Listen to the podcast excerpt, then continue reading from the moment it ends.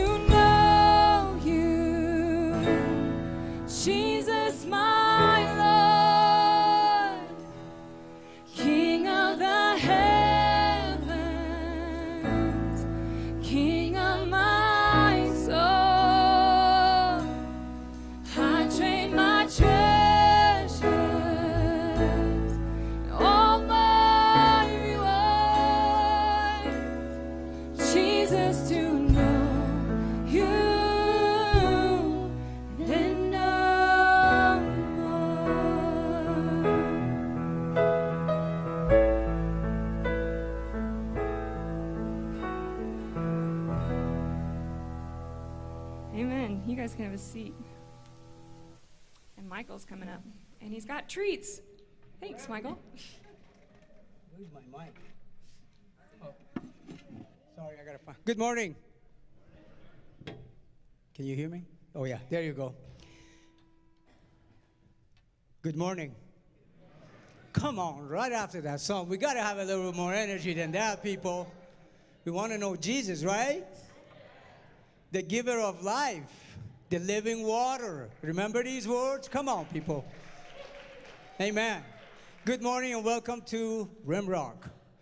Uh, my name is Michael. I'm one of the pastors on the staff. I have a privilege of serving God through this ministry, and it's been a great, great, great honor for us and my family just to be here. Um, we want to welcome you.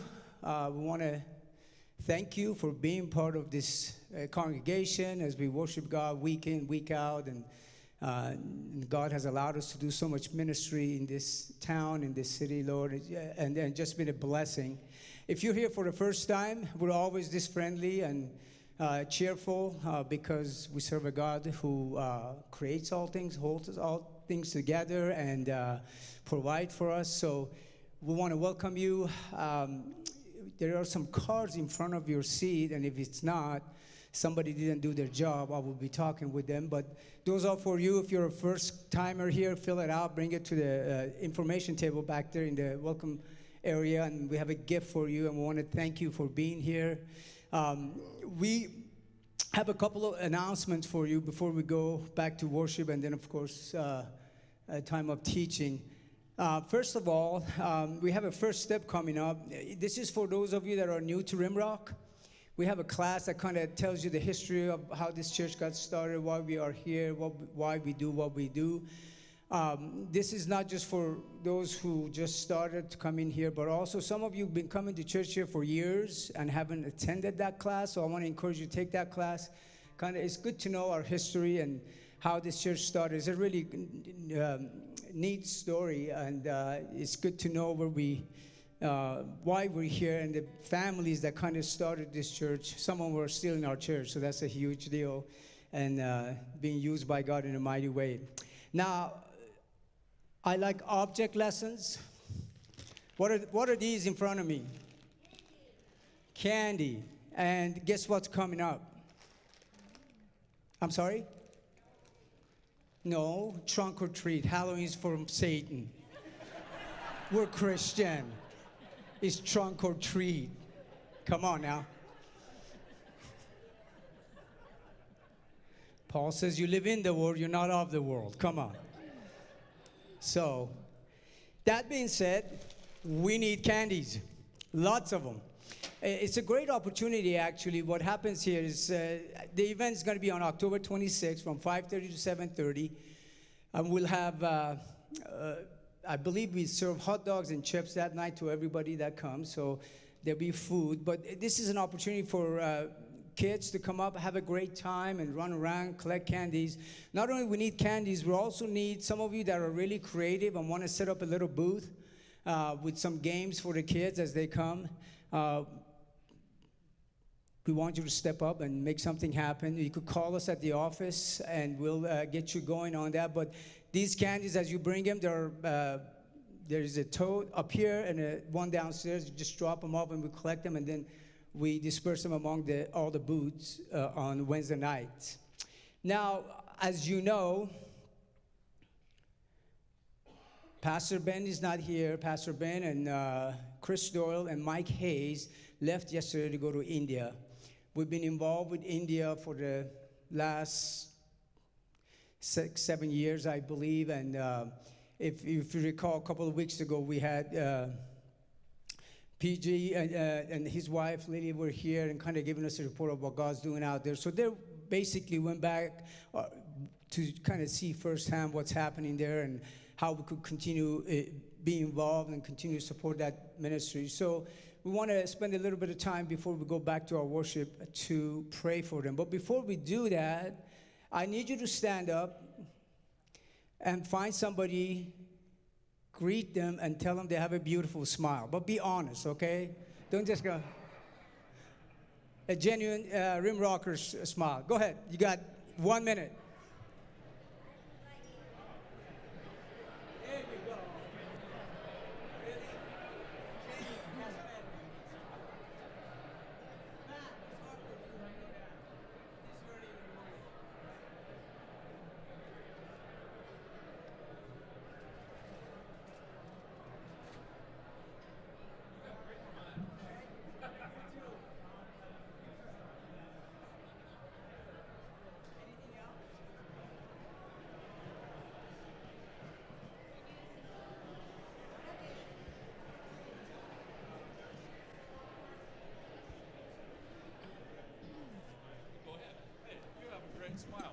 You, too.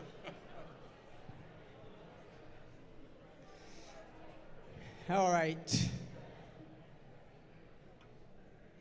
Thank you for your uh, participation. See, now we're all smiling. Isn't that better? See? Go, Darcy. Yeah. All right, let's pray. Um, before we get into some more worship, and then, of course, uh, Nick is going to come up and bless us with some teaching this morning of the Word of God. Father, we thank you um, for the gift of laughter. Thank you for the fellowship of the believers, Lord, that what we have in common, it's you uh, through your Son, Jesus Christ, Lord. We're just so grateful for that. We want to pray for the team that's it's India or on the way to India, Lord, Ben and Pastor Ben and Chris Doyle and Mike Hayes, God, that they be used by you in a mighty way. I pray that you pour into them your wisdom, your knowledge, your discernment as they're ministering to those people. And we know that every time we go to bless somebody, we come back more blessed. At least that's been my experience. So we look forward to see what you have for us uh, through them as they come back from this trip, Lord. And we just want to thank you for the time of worship this morning. Continue uh, to pray for Hannah and the worship team. What a blessing they are as they lead us into your throne room every morning, Lord. Bless them, keep them, Lord. Uh, and I just pray for Nick as he's uh, prepared this whole week to teach that you just use him uh, as a mouthpiece for your glory through your Holy Spirit, Lord. Father, we love you and praise you. We give thanks to you, and it is in your holy name we pray. Amen.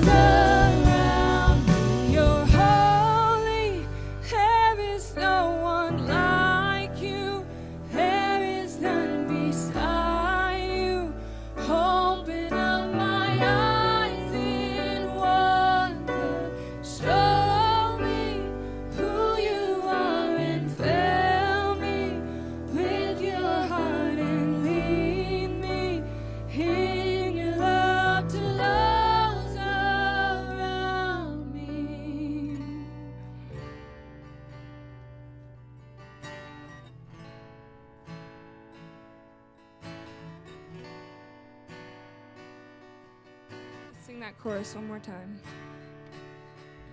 Cause you're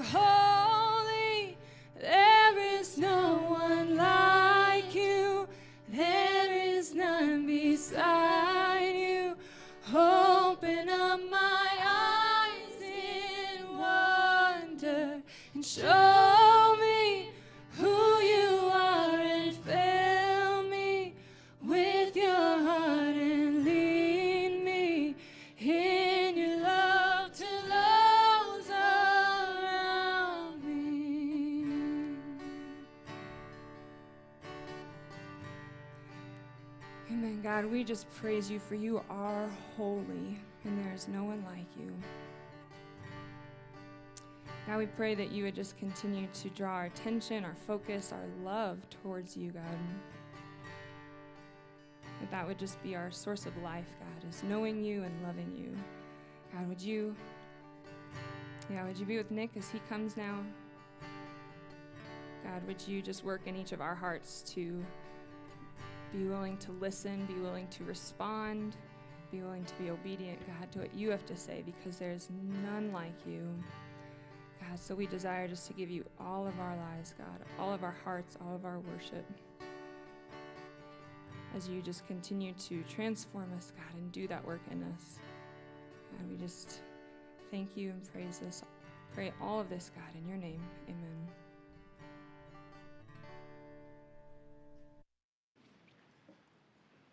Amen. Praise team, he did it again, didn't he?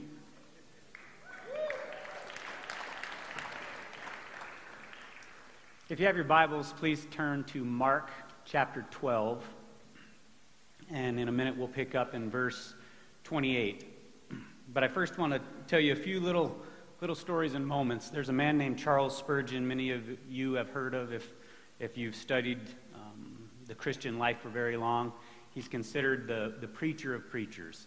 He has preached thousands of sermons that have been inspired by the Holy Spirit. So many of those have been written down and shared across um, years. And so he's been used by God to further the kingdom of God in incredible ways. And when he was 10 years old, he went to a church and a man preached the gospel. And that was the day that Charles Spurgeon became a Christian. And that was the day that the Holy Spirit invaded his life and where his ministry began. I wonder what the name of that preacher was that ministered to Charles Spurgeon. And would Charles Spurgeon have been redeemed and had the ministry he had if it weren't for, not for that man? I happen to believe yes, uh, but you recognize that the, the complexity of a sovereign God and man's free will, all placed in a broken and fallen world, sometimes it's interesting and fun to muse on how all of those connections take place. But I think the healthy spot is to end on saying, God knows, and God is the author of that and I don't understand. And God says, it's okay to have conversations, it's okay to search some scripture to try to figure out how all that works. But you silly little human, just leave most of that to me. When I was 16 years old, I broke my jaw uh, against my brother and one of my best friends playing a pickup football game. And something happened that I thought needed corrected. And so I took it upon myself to try to correct it and my body lost that battle.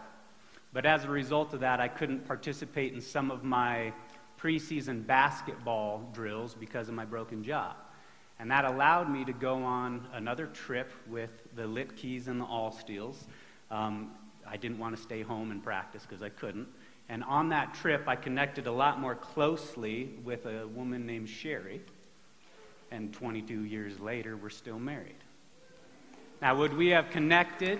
Would we have been married if I hadn't broke my jaw and I would have wanted to stay and get ready for basketball season? Again, I happen to think God has a lot of ways to accomplish His will.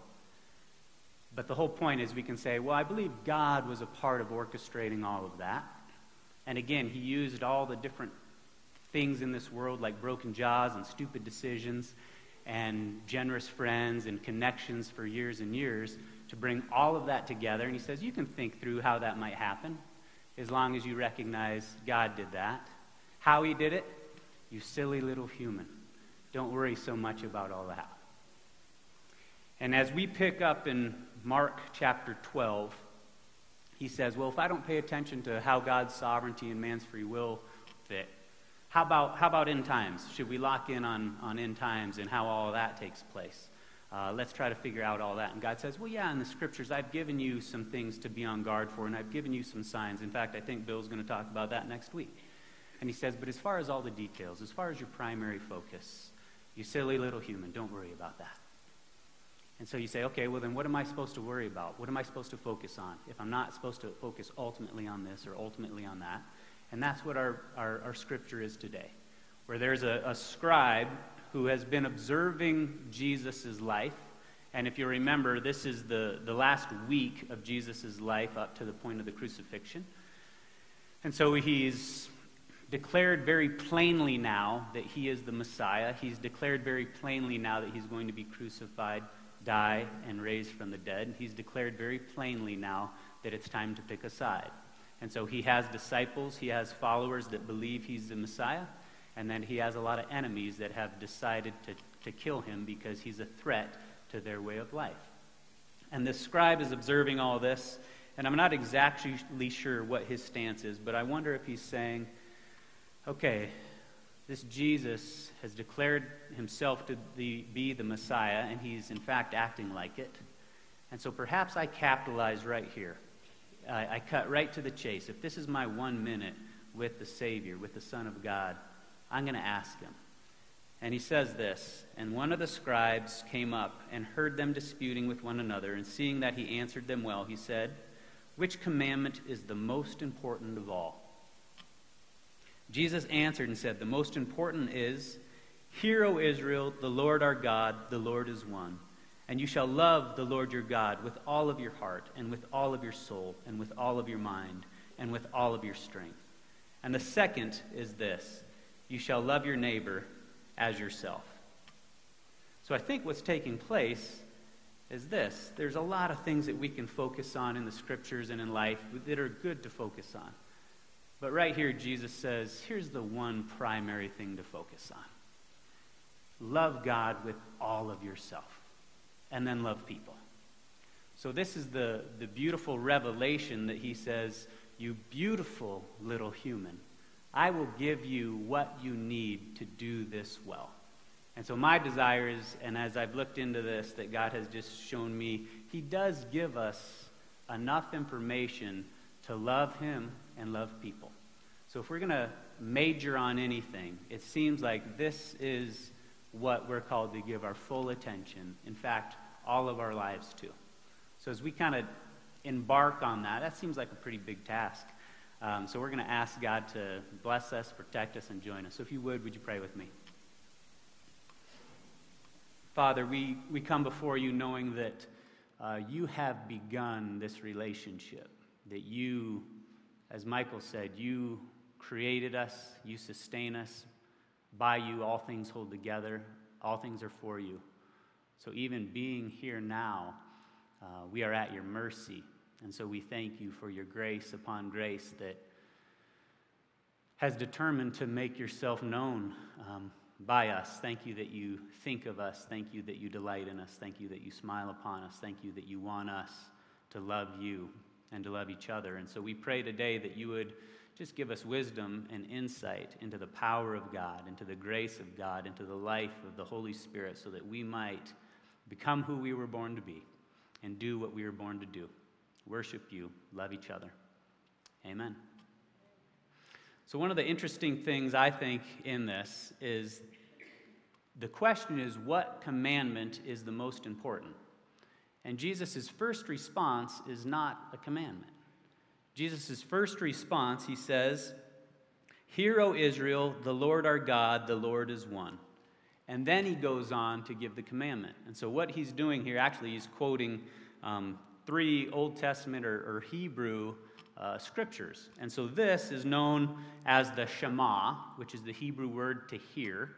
So, in a sense, it's what the, the ancient Hebrews, it was kind of their statement of faith. So, they took a handful of different Old Testament scriptures, uh, put them together, and kind of used that in, in their worship. So at the temples or before prayers or at the evening, sometimes they'd sing it, chant it. But it was kind of their declaration of faith. And it, it comes from Deuteronomy 6. And so it says, Hear, and that's the word Shema, Hear, O Israel, the Lord our God, the Lord is one. And so to me, I think God is giving, Jesus is giving us kind of a formula for how to go about fulfilling the greatest commandment. Basically, how do we love God and love people? And so here's what I think it is. I really believe if we go back to Deuteronomy chapter 6 and what was happening, what we see is that God has chosen a people, Israel, for, for no reason other than to glorify himself and to use this small tribe to make himself known to the whole world. All the nations is the language it uses a lot in, in scriptures. And so he says, So I chose you by my grace. You were enslaved by people around you, by Egypt. I rescued you. I redeemed you. I brought you to myself. I led you out of slavery and then began to establish uh, myself as a personal God to you. And in this whole process, you begin to make these declarations of who I am. And so the first thing is God, hear, O Israel, the Lord, that word is Yahweh or Jehovah. And so that's essentially the, the pronoun, the, the name that God gave himself as he was making himself known to the, the Hebrew people. So, in one sense, he says that I want a relationship to you. I'm Creator God, and my name is Yahweh. This great picture of God extending himself and introducing himself to a people. And so the first thing he establishes is that I want to introduce myself to you. I want you to know me so you can call me Yahweh. And so the statement of faith is Hear, O Israel, Yahweh is God alone. And so he's establishing himself as the only God who is above everything else, who has created all else, God Almighty, all powerful. I am God alone, and I want to know you, and I want you to know me. And so before Jesus gets into any commandment, he makes this declaration. And my experience is many, many churchgoers, many Christians have an idea of what they're supposed to do. A lot of us know what we're supposed to do. And in fact, in Deuteronomy, this is right when he gives the Ten Commandments. And so there's commandments given that God says, here's how you should live. But he establishes that all of the commandments, all of the law, all of the things the prophets have said are going to be fulfilled first by knowing who God is, by entering into praise and worship of him. So the first thing Jesus establishes is in order to love God, you must know who He is, and you must recognize His power, His sovereignty. In other words, you are God, and I am not. That is the beginning of wisdom. And I think the, the formula, if we want to break this down to the three step formula, that is number one in our the possibility of having any chance of actually loving God. Then he goes on.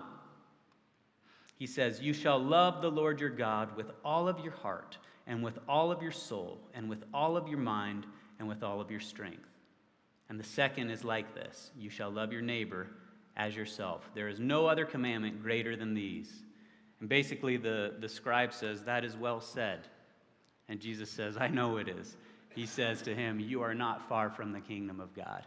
So, as, as Jesus, as this scribe kind of stacks hands with Jesus and says, That's the right answer, and Jesus affirms him and says, It is the right answer.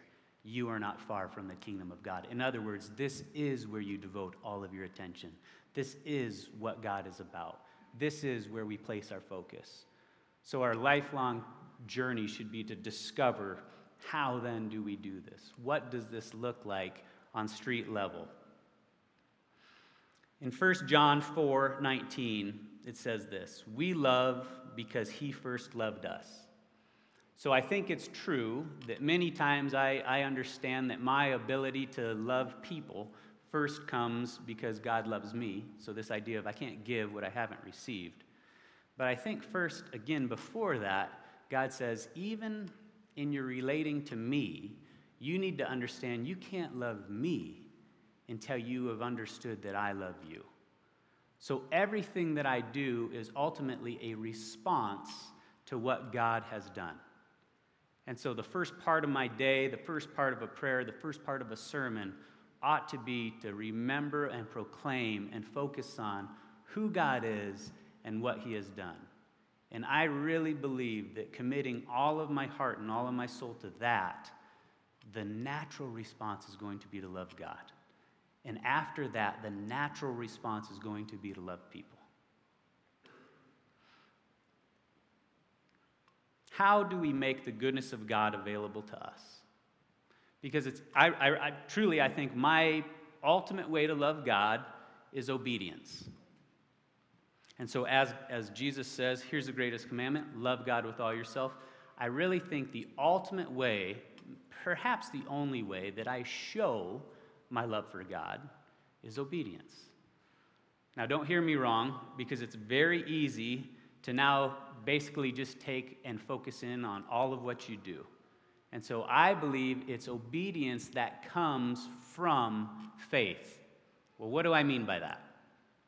Well, throughout Scripture, we see that faith is what leads to salvation. Uh, without faith, it is impossible to please God. And so, this is a big, important word. Uh, it's hard to define. We'd way rather experience it, right?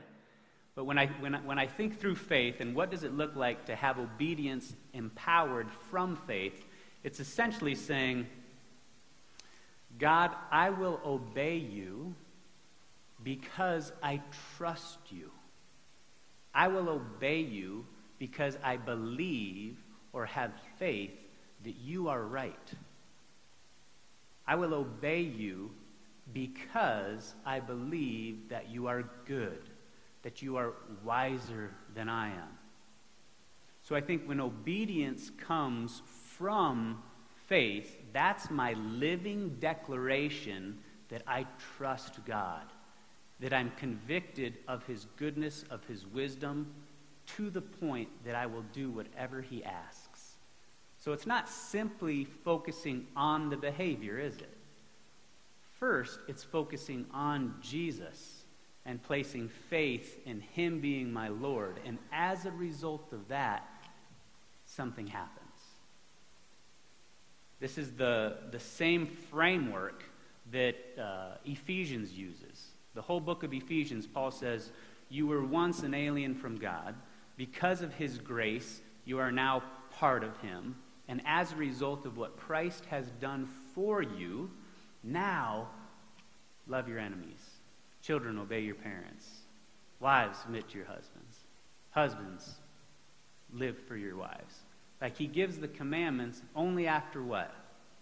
He has established who God is and what he has done in our life. Now, instead of focusing only on the task, what do we focus on? We focus on what God has done, what he continues to do, who he is, and surrender to him. I have a friend who says, grit your teeth and surrender. Another one says, the one superpower, we talk about spiritual gifts a lot, and I believe in them and, and they're real. And he says, the one superpower you got at redemption when you became a Christian was the ability to be dependent. That's the one. And as a result of that, we allow the power of God through the Holy Spirit to then obey. So, my way to love God with all of my heart and with all of my soul and with all of my might and with all of my understanding, with all of my strength, is to know who He is and as a result obey. So we get this beautiful picture. If you skip down, we'll, we might grab these uh, verses in between, we'll see. But as you skip down to verse 41 in the same chapter, we have this incredible picture of a woman who gets it. And Jesus sat down opposite the treasury and watched the people putting money into the offering box. Many rich people put in large sums, and a poor widow came and put in two small copper coins, which make a penny. And he called his disciples to him. And he said then, Truly I say to you, this poor widow has put in more than all of those who are contributing to the offering box. For they all contributed out of their abundance. But she, out of her poverty, listen to this, has put in everything she had, all she had to live on. So this, this widow has nothing but these two coins, and she puts these into the offering box, and Jesus says this is all that she had to live on. In other words, this is her entire life. And so the commandment is to love God with all of your life. And if you think about what enabled the widow to give everything she had, it's a declaration of trust that God, you are for me. You have promised to take care of me. You look after me. You will provide for me. So, as a result of that and who you are and how you love me, I can give all of myself. That's obedience that comes from faith. That's not obedience that's striving to continue to pay back God for what he's done. That's not obedience to try to earn your salvation. That's obedience that has come from salvation. See the difference? We get a contrast here. Let's go up to verse 38. the scribes.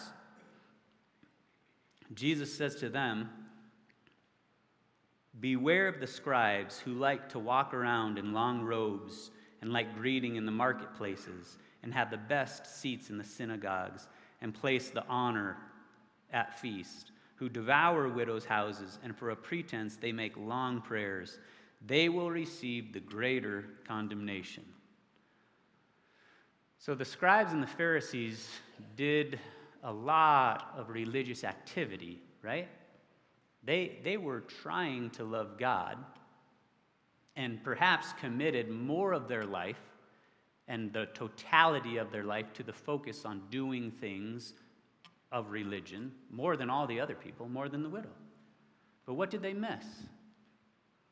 They missed the fact that this came from God first and was empowered by God. So their focus was to continue to rely on themselves.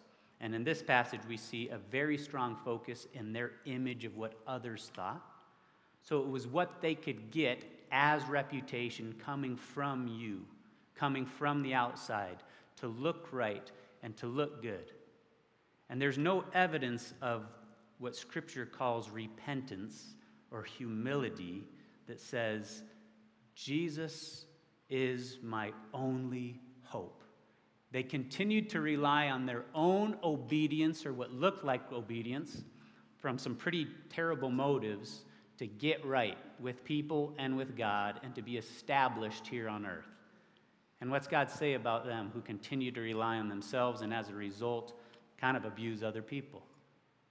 They will receive greater condemnation. So the problem wasn't necessarily their, maybe even their passion for God.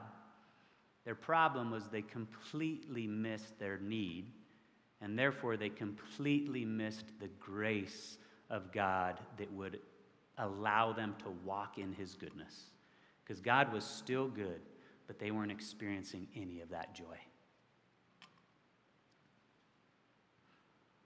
Go up further, and I think we see just the patience of God in this. In verse 35, you ever listen to a sermon where they started and then worked backwards? It says this, and Jesus taught in the temple, and this was a, Jesus asked the scribes and the Pharisees who are sitting there. And again, these are the people who have set themselves up against him. And he asked them a question. He says, What do you think about the Christ? Whose son is he? We get that in Matthew, it's the same account. And they say, and Jesus says, How can the scribes say that Christ is the son of David? And David himself, in the Holy Spirit, declared, the Lord said to my Lord, Sit at my right hand until I put the enemies under my feet. So David himself calls him Lord or Yahweh. So how is he his son? And this is um, Jesus quoting Psalms 110, where David says, The Lord is my Lord. And so they say, well, the, the Christ is the son of David. And he says, yeah, that's right. He's from the lineage of David, he's from the line of David. But David himself declares that he is Yahweh, he is master, he is Messiah. So once again, Jesus is saying, How about you? What are you going to do with Jesus? This is the whole theme of the book, wasn't it? Of Mark. What are you going to do with Jesus? Because even the one that you ascribe all this glory and honor, David, talks about me as his Lord and his master. All of the things that you've read about in Hebrew scripture is standing before you right now. So once again, Jesus brings himself front and center before the teachings. He brings himself front and center and says, I am the Savior. What will you do with me? And we know what the scribes did. They continued to rely on themselves. So, if we go back, I want to give you another great example. And this is so, what we got so far is God says the greatest commandment is to love God and to love people. How do you do that? You first focus on the love of God towards you, and as a result of that love, by faith, you obey Him. And much of God's commandments, the other things that He asks me to do, involve loving who? Loving people. And so we have an incredible example, or the formula, if you will, in Luke 24. I'm just going to read this portion to you, so do your best to, to listen. It says, Now he said to them, This is Jesus. Uh, These are my words. So this is after, I'm sorry, after crucifixion, after resurrection. He keeps appearing to his people and kind of final equipping before he ascends into heaven, okay? And it says, These are my words which I spoke to you while I was still with you, that all the things which are written about me in the law of Moses and the prophets and the Psalms must be fulfilled. Then he opened their mind to understand the scriptures, and he said this Thus it is written that the Christ would suffer and raise again from the dead on the third day, and that repentance for the forgiveness of sins would be proclaimed in his name to all the nations, beginning in Jerusalem. So there's the Great Commission. Go share the gospel, first to Jerusalem and then to all the nations. You are my witnesses of these things, Jesus told them. And behold, I am sending forth the promise of my Father upon you. But you are to stay in the city until you are clothed with power from on high. So we get other places in Scripture that let us know what is he talking about there. What's the promise? What's it mean to be clothed with power on high? Who is he talking about? The Holy Spirit. So he says, You're going to make disciples of me of, in all the earth. But before you go, wait for the Holy Spirit to come. Why? because He's going to empower you to do that. He's going to move through you. So it's by grace you're saved, and it's by grace that you're going to be my witness because it's me. But listen to this. And he led them out as far as Bethany, and he lifted up his hands and blessed them. And while he was blessing them, he parted from them and was carried up into heaven. And here's their response. So remember, what's the command for these guys? Go be my witnesses, share the gospel. But what are they supposed to do first? Wait for the Holy Spirit. So here's their immediate response. And they, the disciples, the people that were with Jesus, after worshiping him, returned to Jerusalem with great joy and were continually in the temple praising God. So the first thing, hear, O Israel, Yahweh is God and God alone. Now let's focus on the commandments. Jesus says, I want you to go and proclaim repentance and the forgiveness of sins and salvation in me.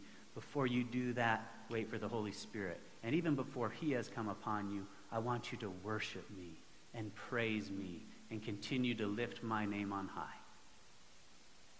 Christians, when we do this, first and foremost, the fruits of the Spirit will come. And I'm so glad that God gives us examples of I know, Nick, you're not that smart, so I'm going to tell you what this looks like. So he gives us 1 Corinthians 13, and he, he defines what love might look like.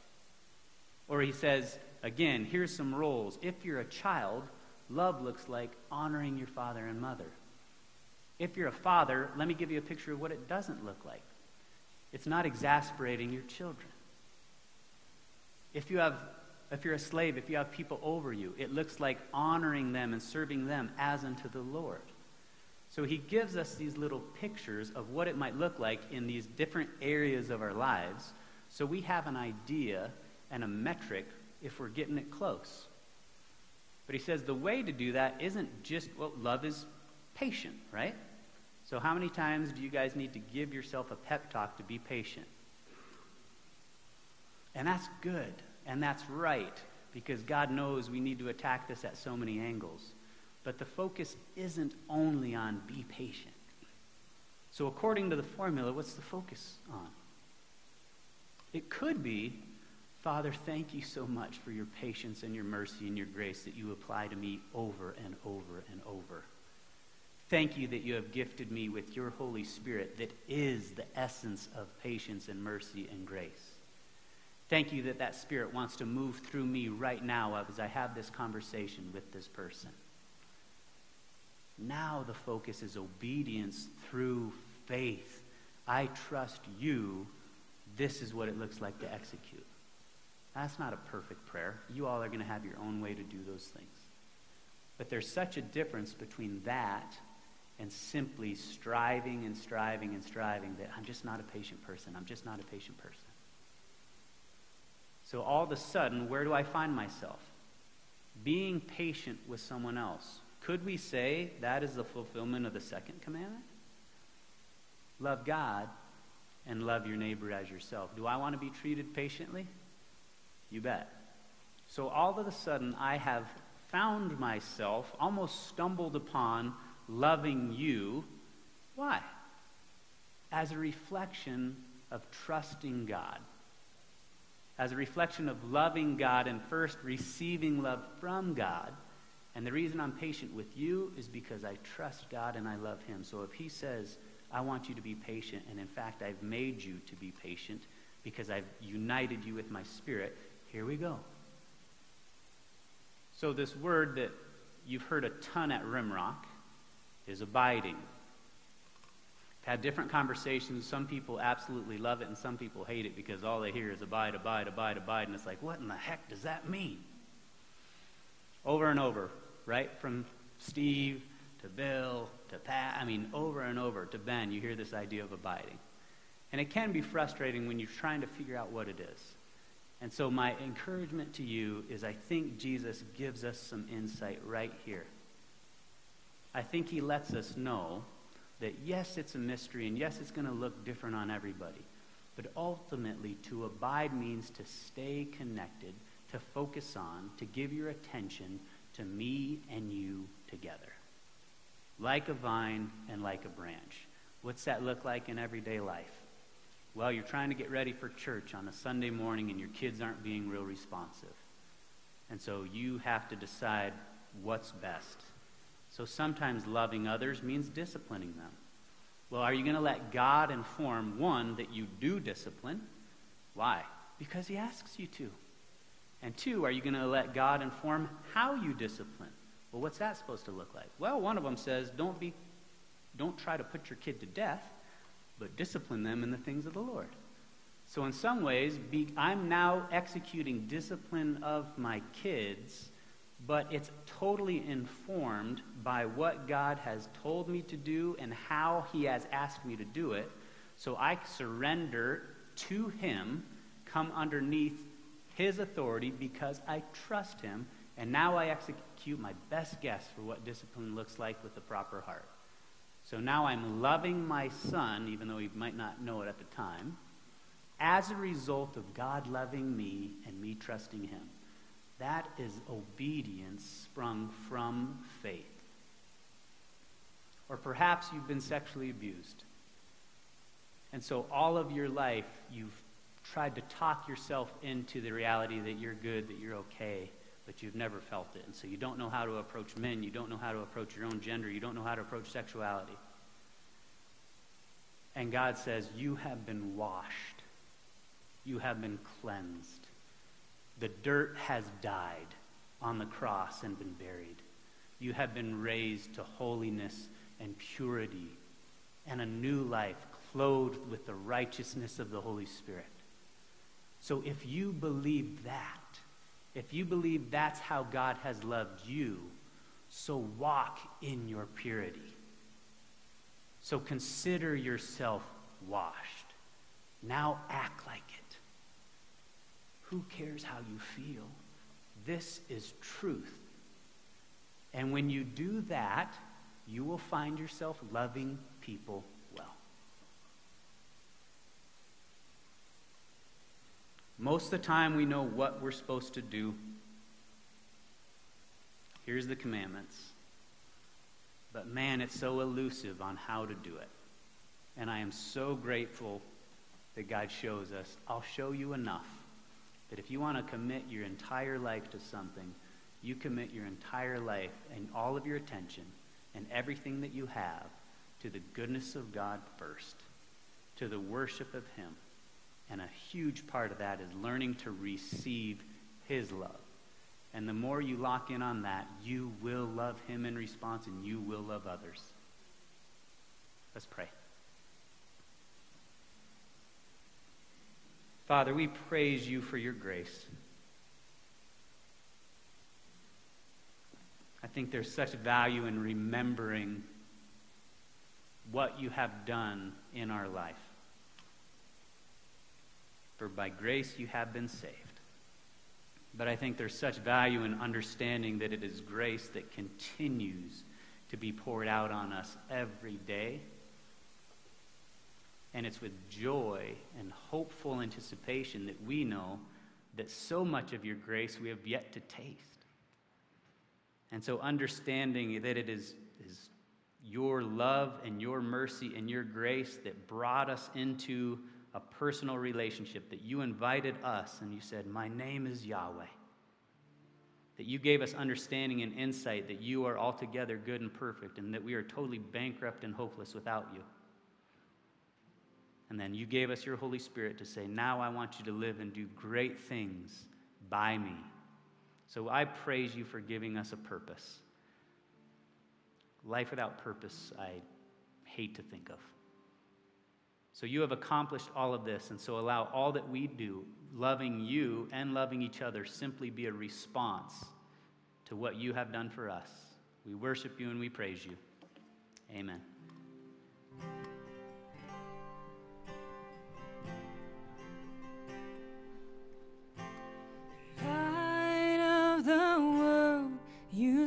Down into darkness. Open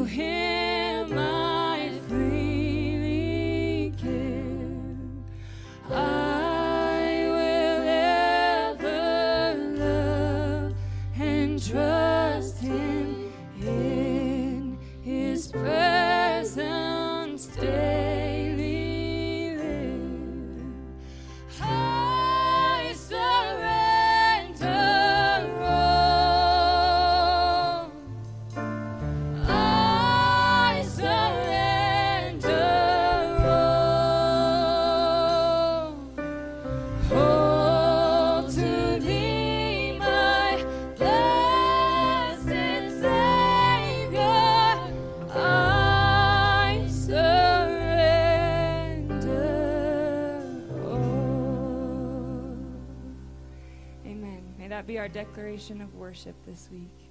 You guys are dismissed.